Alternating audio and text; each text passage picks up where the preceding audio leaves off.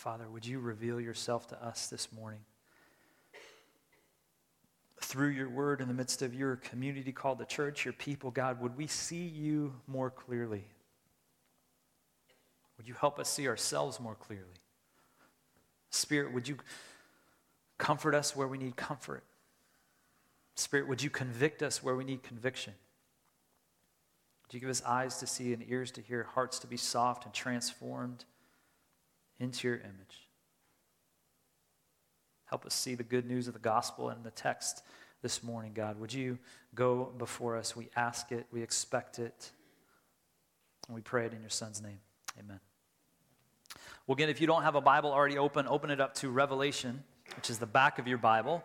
We're looking again at chapter 17, 18, and the beginning of 19. We've been walking through the book of Revelation. This is week 10 of a 12 week series. We've got two more weeks after this, and then we'll start into our Advent season, the four weeks leading to Christmas.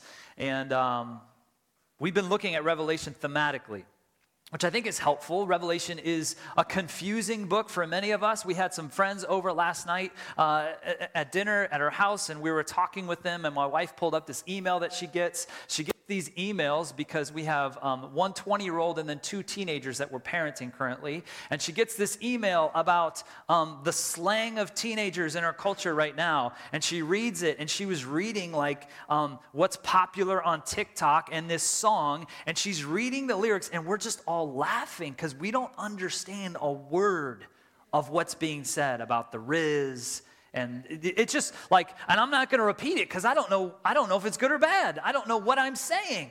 And we were just all laughing because we're going like what does this mean? This just sounds like hibbity dibbity jibbity dibbity like i don't i don't know. I don't know what this means. And then our 18 year old we, we walked in and our 18 year old we read it to our 18 year old he goes oh i know exactly what that means. And we were like i i i don't know. I don't know. And many of us read revelation that way or we don't read it at all we look at the back of their Bible and we go like, what is this strange imagery that John is using in the Bible? We, it doesn't make sense to us, but for the people that first read it, these churches that are addressed in chapter 2 and chapter 3 in Asia Minor, they would understand it because John is using the language of apocalyptic literature that's found in the Old Testament, and books like Ezekiel, and books like Isaiah, and books like uh, the story of the Exodus. They would make sense of the original writing.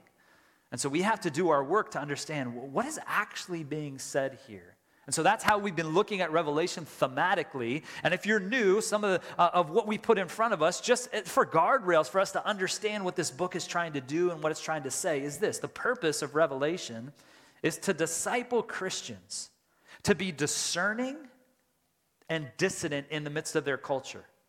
Because in the midst of the Roman culture that was oppressive to Christians, they had to be aware of what was going on, not only aware in, in the sense of being discerning, but to be dissonant, to push against this kind of cultural norm that was the way of the dragon, as the language used in Revelation, not the way of the Lamb, which represents the way of Jesus. And pushing back and being discerning and dissonant would cause worshipers and witnesses of Jesus. And so that just gives us some ground um, to, to understand how this book is being used. And if you're catching up with us, if you're new, last week we started to look at the final judgment. Chapters 15 and 16 describe this, this symbol of these bowls being poured out, these seven bowls of judgment on the earth. That if God is good and He's righteous and He's true, He's not going to let evil reign forever. There is going to be an end to evil. We started unpacking that process in chapters 15 and 16. In chapters 17 and 18, what we're going to see is we're going to see some of the descriptions of the bowls being poured out, what it looks like, and we'll continue on in chapter 19 and 20 next week. And if you're looking, what we're going to see in the text this morning are really three ideas. Uh, and when we talk about uh, chapter 17 and 18, we're talking about the details of the fall of Babylon. And Babylon is an archetype, um, and we're going to see in chapter 17, it's really that sin and evil are personified in a woman, a prostitute. That's the language used, and that's the image used, and we'll explain why that's the case. And then we see in chapter 18 that it's not just a person, but it's a system. And this system is called Babylon, and it represents and personifies evil, not only in a person and a prostitute, but then in a system called Babylon. And the reason that John uses Babylon, that the text uses Babylon, is because um, this is an archetype throughout the scripture of systems that are anti God. They're the way of the dragon, they're not the way of the lamb. And we see in Genesis chapter 11 that these people decide to build the Tower of Babel. And what it says is they want to make a name for themselves right? They, they, they want to do life independent of God, which happens in Genesis 3 with Adam and Eve. They, they believe a lie. They get tricked into believing that they're actually missing out, that God's holding out on them. He doesn't really love them, but this is better for me to do it this way. And the same thing is true in the idea of Babylon.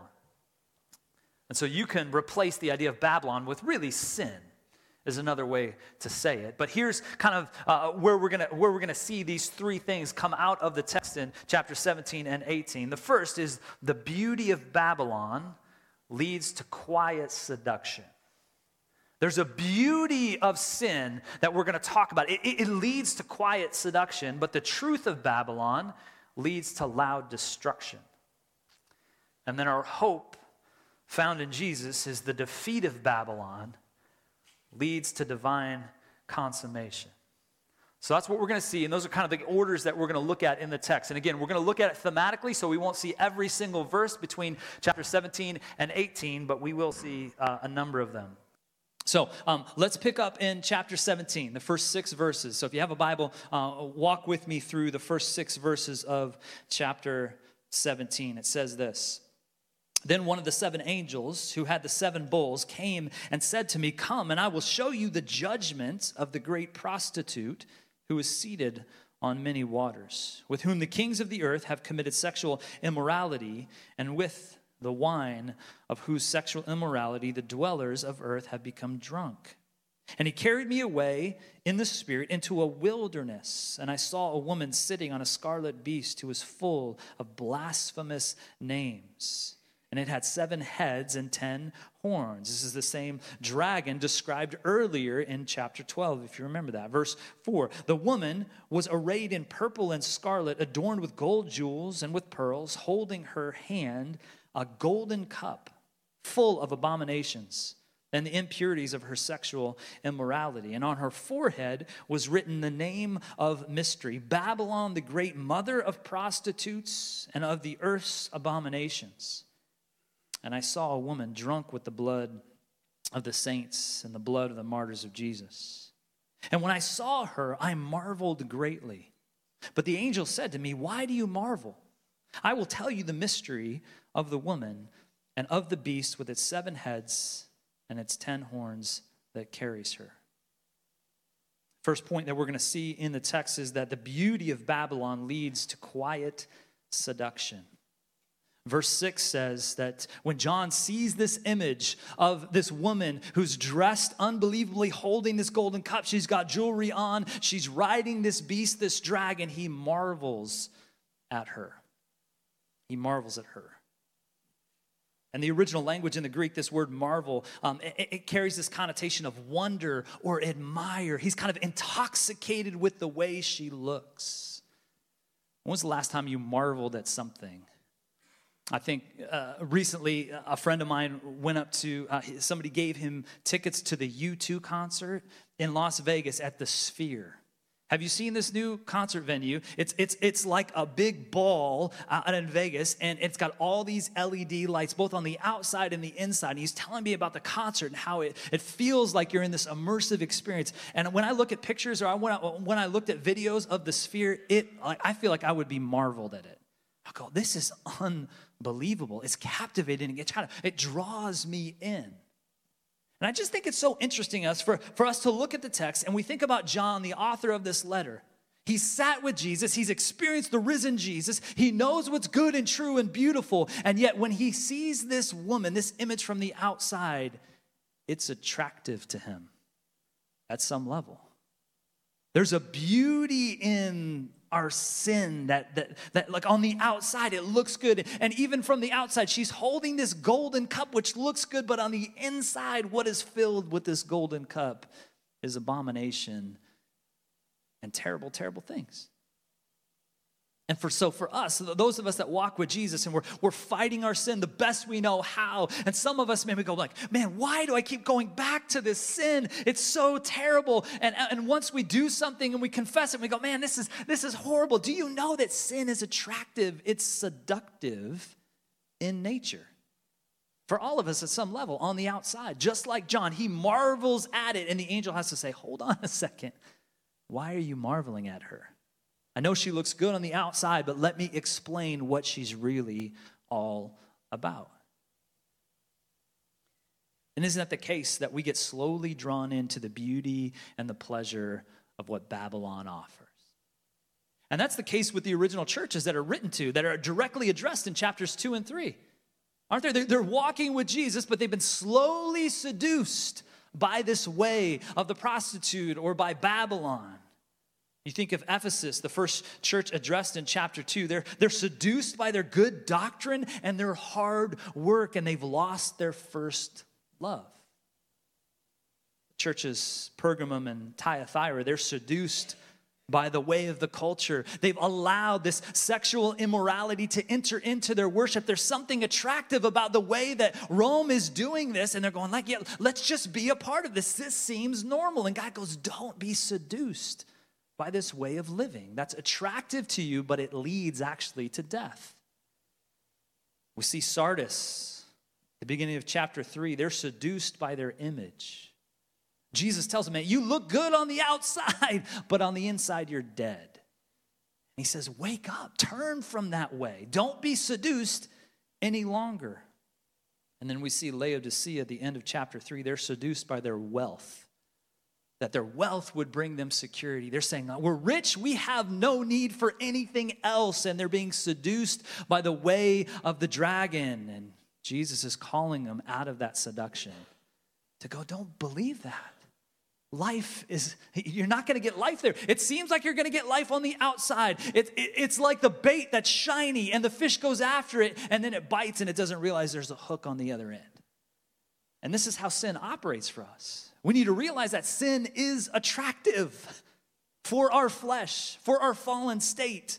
There's something glittery and shiny about sin. And it's slowly seducing us.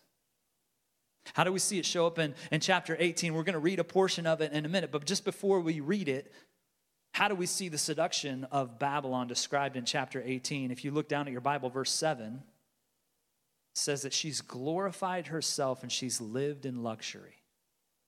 So if if if we're being deceived, if we're being seduced by sin, by Babylon, by this prostitute, like how do we know? Like what, what's a marker for us to go, oh, we actually are being seduced. We didn't even know it, but th- this this makes us go, oh, I, I kind of have a heart check to go, maybe I am being seduced by the culture that I'm in, and I don't even realize it.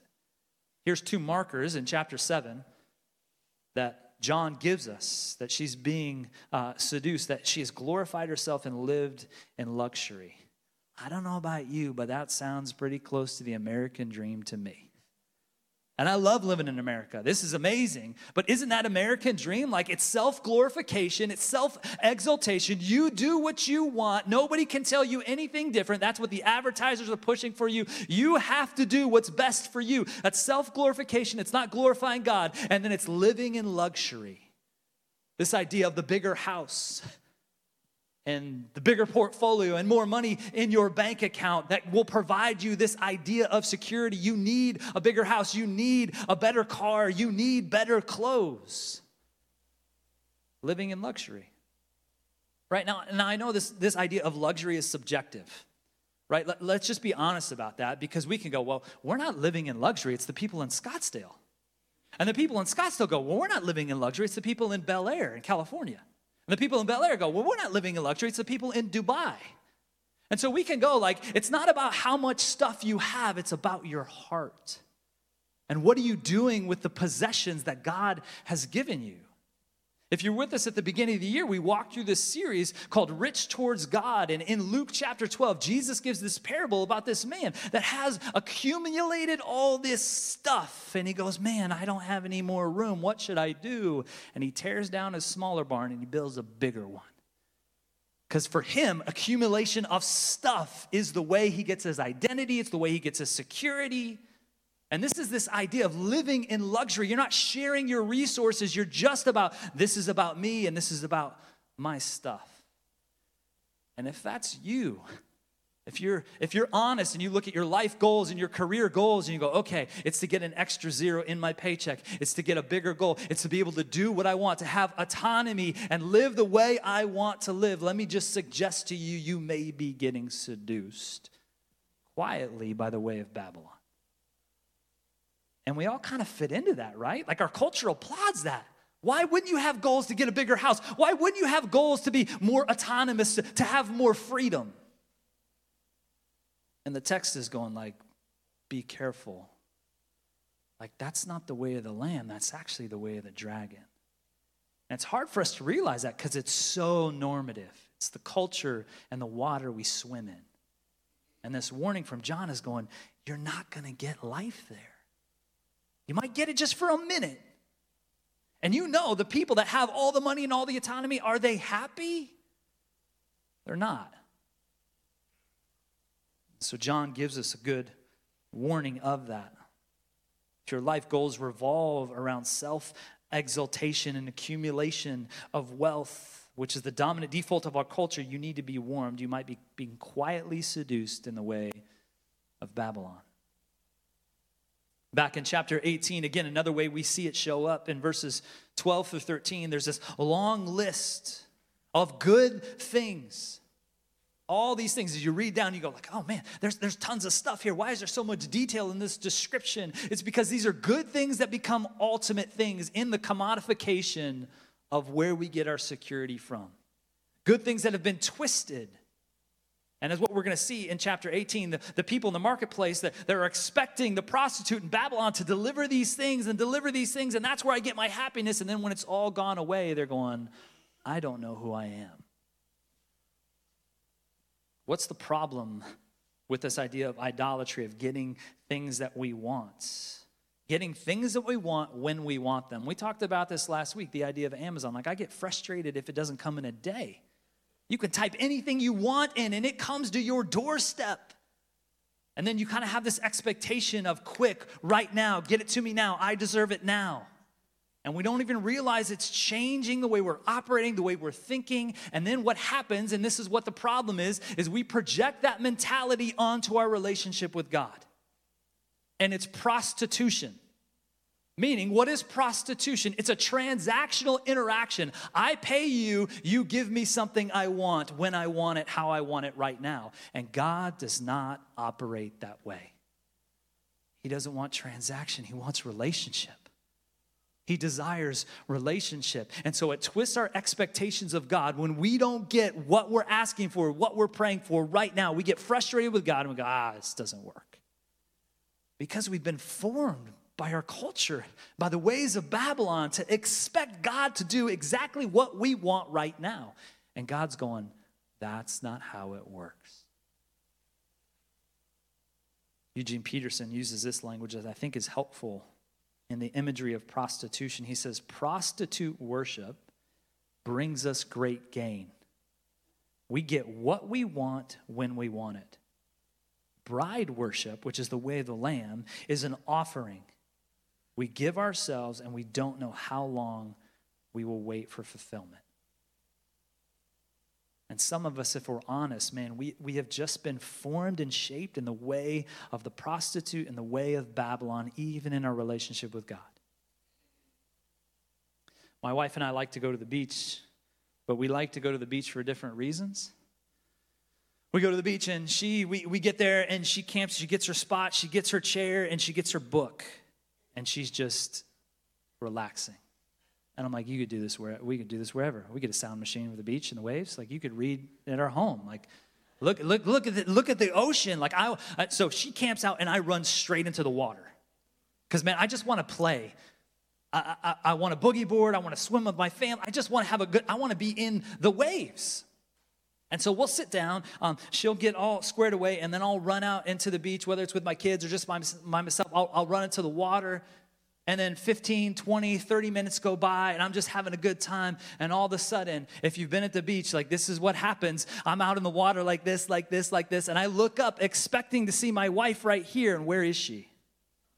she's way over here. And I go, How did I get here? Because unbeknownst to me, in the midst of me playing, I've been drifting. The culture has drifted me. The, the waves have drifted me all the way down shore. And now I'm not where I want to be. I want to be next to my wife. And so, what do I have to do? I have to get out of the waves and I have to walk all the way back. And what we've been seeing in Revelation is there's this undercurrent of the enemy, the ways of Babylon, the ways we live in our culture. There's just a strong current that's pushing and pulling us away from our relationship with God. And some of us, we wake up one day and we go, I, I don't even know how I got here. Like I was close to God, I was intimate with God, I was walking with God, and now all of a sudden I'm way out here and I don't even know how I got here. You got here because sin is elusive and it's seductive and it's pulling you away. And if we don't press against it, we will all f- find ourselves out there. And we need help to get back to our center, to the person of Jesus. The beauty of Babylon leads to this quiet seduction that we just need to be aware of. Sometimes we think, oh, it's not that big a deal. Oh, sin's not that big a deal. I'm walking with you. Like, it's quiet and it's seductive. And our culture is seducing us all the time in ways we don't even realize. Well, the first point is that the beauty of Babylon leads to quiet seduction. The second is that the truth of Babylon. If we wake up and we actually see the truth of what we're following, we're getting pulled away, and the, the truth of Babylon leads to loud destruction. Let's pick it back up in chapter 17, verses 15 through 18. Jump down to the end of the chapter there. It just says this it says, And The angel said to me, The waters that you saw, where the prostitute is seated, and the peoples and the multitudes and the nations and the languages, and the ten horns that you saw, they are the beast that will hate the prostitute. So the prostitute's riding on this beast, which represents Satan. You think they're aligned together, but the beast turns on the prostitute. It does not end well for her. It says this They will make her desolate, the beast, and naked, and devour her flesh and burn her up with fire. For God has put it into their hearts to carry out this purpose by being one mind and handing over their royal power to the beast until the words of God are fulfilled. And the woman that you saw is a great city that has dominated, uh, uh, domination over the kings of the earth. This is where it transitions from a, a, person, embodied person in sin, in a prostitute, to a system in Babylon. Let's keep going. Uh, chapter 18, let's read verses 1 through 9. It says this. After this, I saw another angel coming down from heaven, having great authority, and the earth was made bright with his glory. And he called out with a mighty voice Fallen, fallen is Babylon the Great she has become a dwelling place for demons, a haunt for every unclean spirit, a haunt for every unclean bird, a haunt for every unclean, detestable beast. For all the nations have drunk the wine and the passions of her sexual immorality, and the kings of the earth have committed immortality with her. And the merchants of the earth have grown rich from the power of her luxurious living. Then I heard another voice from heaven saying, Come out of her, my people, lest you should take part in her sins, lest you should share in her plagues. For her sins are heaped as high as heaven, and God has remembered her iniquities. Pay her back as she herself has paid back others, and repay her double for her deeds, a mix of double portion for her in the cup she has mixed. Verse 7 And she glorified herself and lived in luxury so give her a measure of the torment and the mourning, since her heart says, uh, uh, in her heart, she says, I sit as a queen. I am no widow, and mourning shall never I see. Isn't this what sin does? It promises there's no consequences. She's thinking, I'm good, there's no problems here. I'll never see mourning. Verse 8 For this reason, her plagues will come in a single day death and mourning and famine, and she will be burned up with fire. For mighty is the Lord God who has judged her. And the kings of the earth who committed sexual immorality and lived in luxury with her will weep and wail over her when they see the smoke of her burning. The beauty of Babylon leads to quiet destruction. The truth of Babylon leads to loud destruction. When we, follow, when, we, when we follow idols, which we all do at some form or fashion, and we try to uh, attach ourselves to those things for our worth, for our meaning, for our value, do you know that they will fail us every single time? They might be good for a little bit, they might scratch an itch just for a second in our flesh, but ultimately, it does not end well for the prostitute. It does not end well for Babylon. It will not end well as you follow those idols. It's not the way of life. It's promised as the way of life, but it actually leads to the way of death. And we see this destruction that there's mourning and wailing when the people don't get what they're after, the things that they think will promise them life when it's taken away. It doesn't work. So, if we're all seduced at some level, and we all know that the end goal is like, man, man, this isn't where I get life, what do we do in the midst of the life we're in now, being seduced by the way of Babylon? We get our instruction in verse 4 of chapter 18. This other voice cries out to John and says, Come out of her, my people, lest you take part in her sins, lest you share in her plagues. What does this mean to come out of the way of Babylon? I don't think this has to do with a physical location. Some of us go, okay, this is what this says. I need to go and I live in a gated community and only talk to Christians and only watch Christian movies and only watch Christian media and only listen to Christian music. Which again, those things aren't necessarily wrong, but I don't think it's about changing your location for safety. Because in other parts of the Bible, specifically Jeremiah, this prophet, when God's people get captured and they're actually in the physical place of Babylon and they're going, we need to get back to Jerusalem. We need to get back to our safety. This is uncomfortable for us. We don't like this. Jeremiah says, no. I actually want you to stay there. God wants you to stay there. In Jeremiah 29, we see this uh, admission and uh, this encouragement from Jeremiah the prophet to say, hey, actually, you need to stay put. You need to build houses. You need to plant gardens, take husbands, take wives, multiply yourself there. I, I want you to stay generationally. I don't want you just to retreat and trying to get rescue. I want you to stay there. And then he says this in chapter 29, verse 7, which urban church planners love to use this verse. It says, Seek the welfare of the city where I have sent you and pray to the Lord on its behalf. For its welfare will you will find your welfare. So coming out of Babylon is not necessarily about changing physical location, it's about changing your heart. It's about understanding that we all have these proclivities to sin, to move towards sin because it's shining on the outside, and we need a rescuer to help remove us from that way of living. And heart transformation cannot happen on our own. We cannot do it on our own. We cannot do it on our own effort. Sin is too strong, it's too seductive. Do you realize that we need somebody to come and rescue us to come out of Babylon? We cannot do it on ourselves. It's only through the person of Jesus that we get rescued. This prostitute comes riding on a dragon, but our rescuer, we're to see in chapter 19, comes riding on a white horse to defeat death. And by the power of his life, death, and resurrection on this cross, his blood is shed and it rescues us from the way of Babylon. To go, is your heart need rescuing from your sin?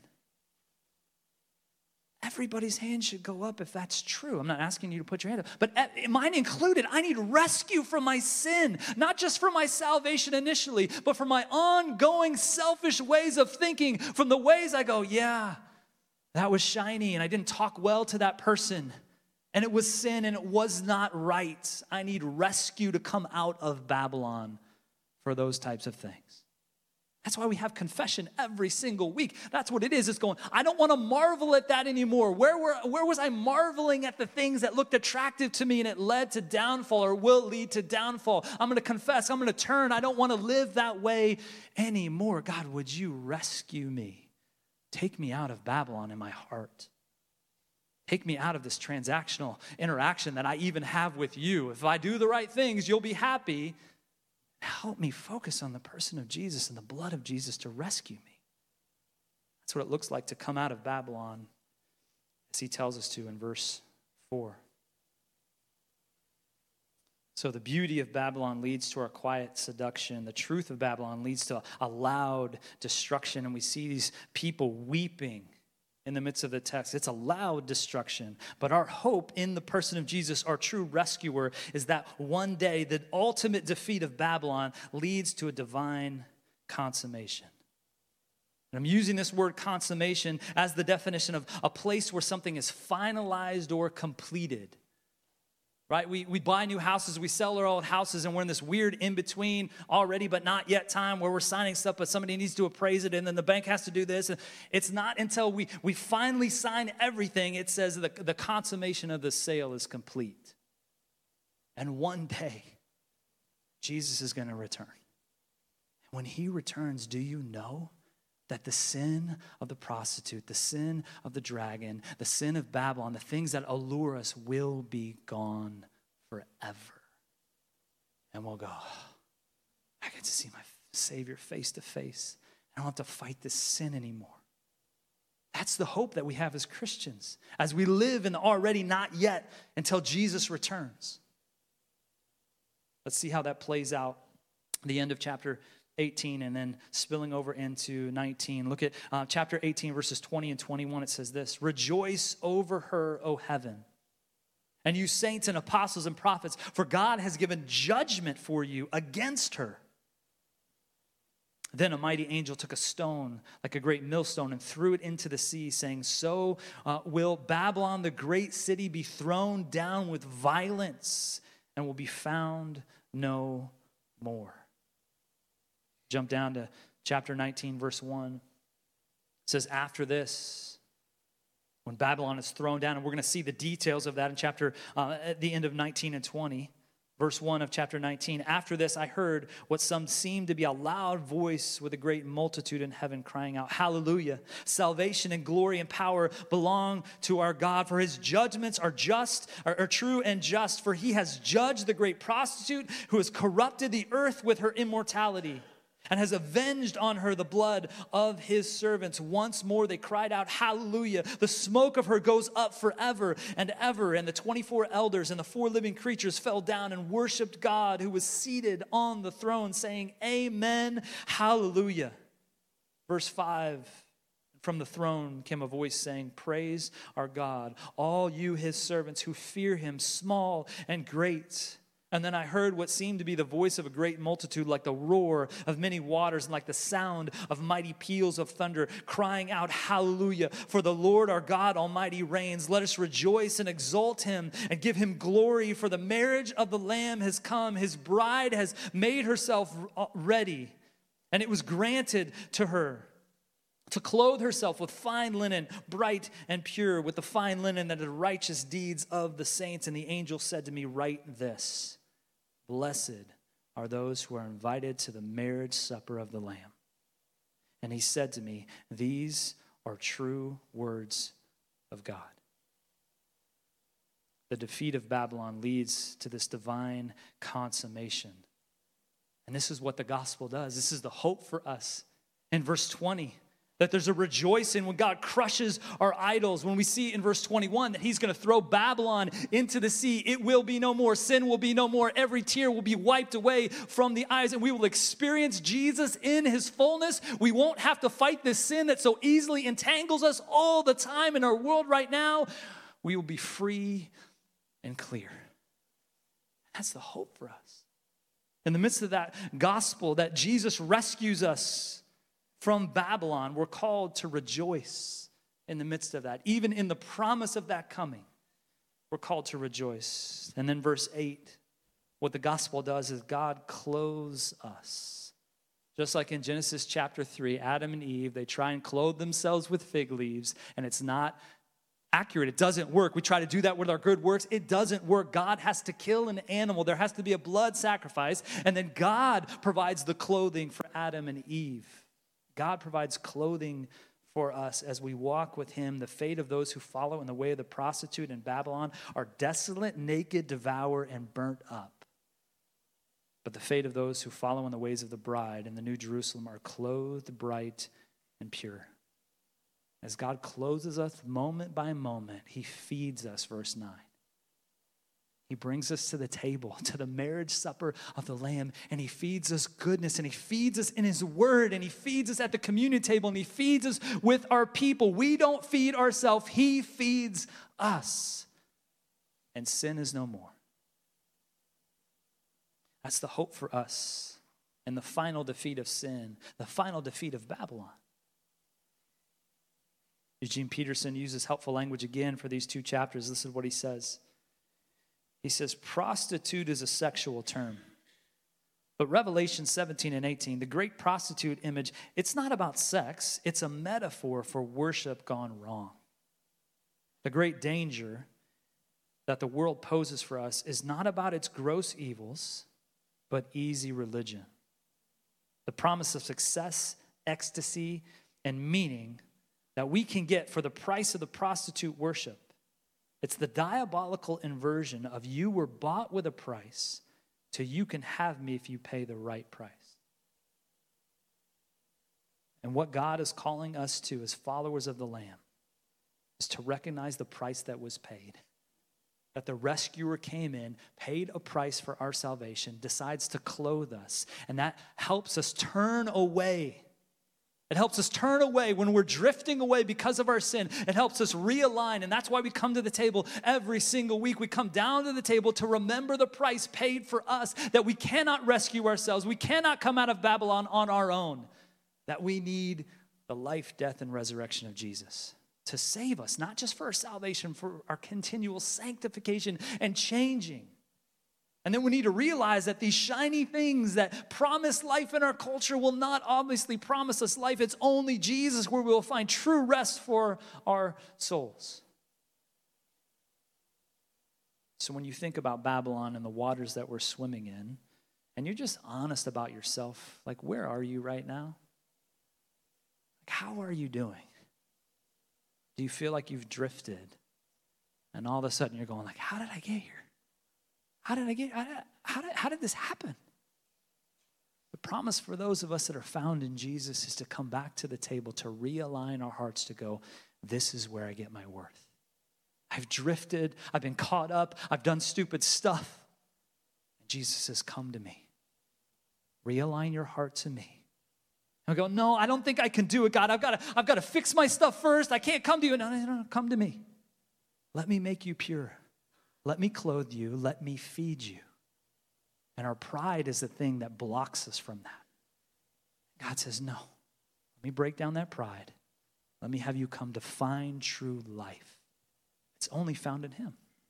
And so that's why we come down to the table every single week to realign our hearts when we've drifted, when we've marveled at the things that we don't even realize we're marveling at. And we go, No, I only want to marvel at the person of Jesus. And so that's what we're going to do together as we respond.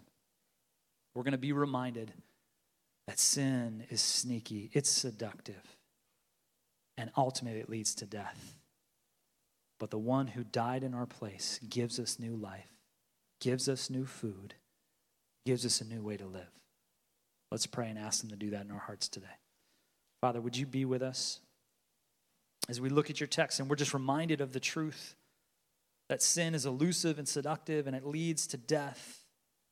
Would you help us, remind us that we find life only in you? As we come to the table, we become broken and humble at the things we've marveled at all week. God, would you change us? Would you rescue us? Would you help us come out of the ways of the dragon and follow the ways of the Lamb? We ask that you would do it only by the power of your Spirit not in our own effort. Help us come humbly to the table this morning. We ask it in your name. Amen.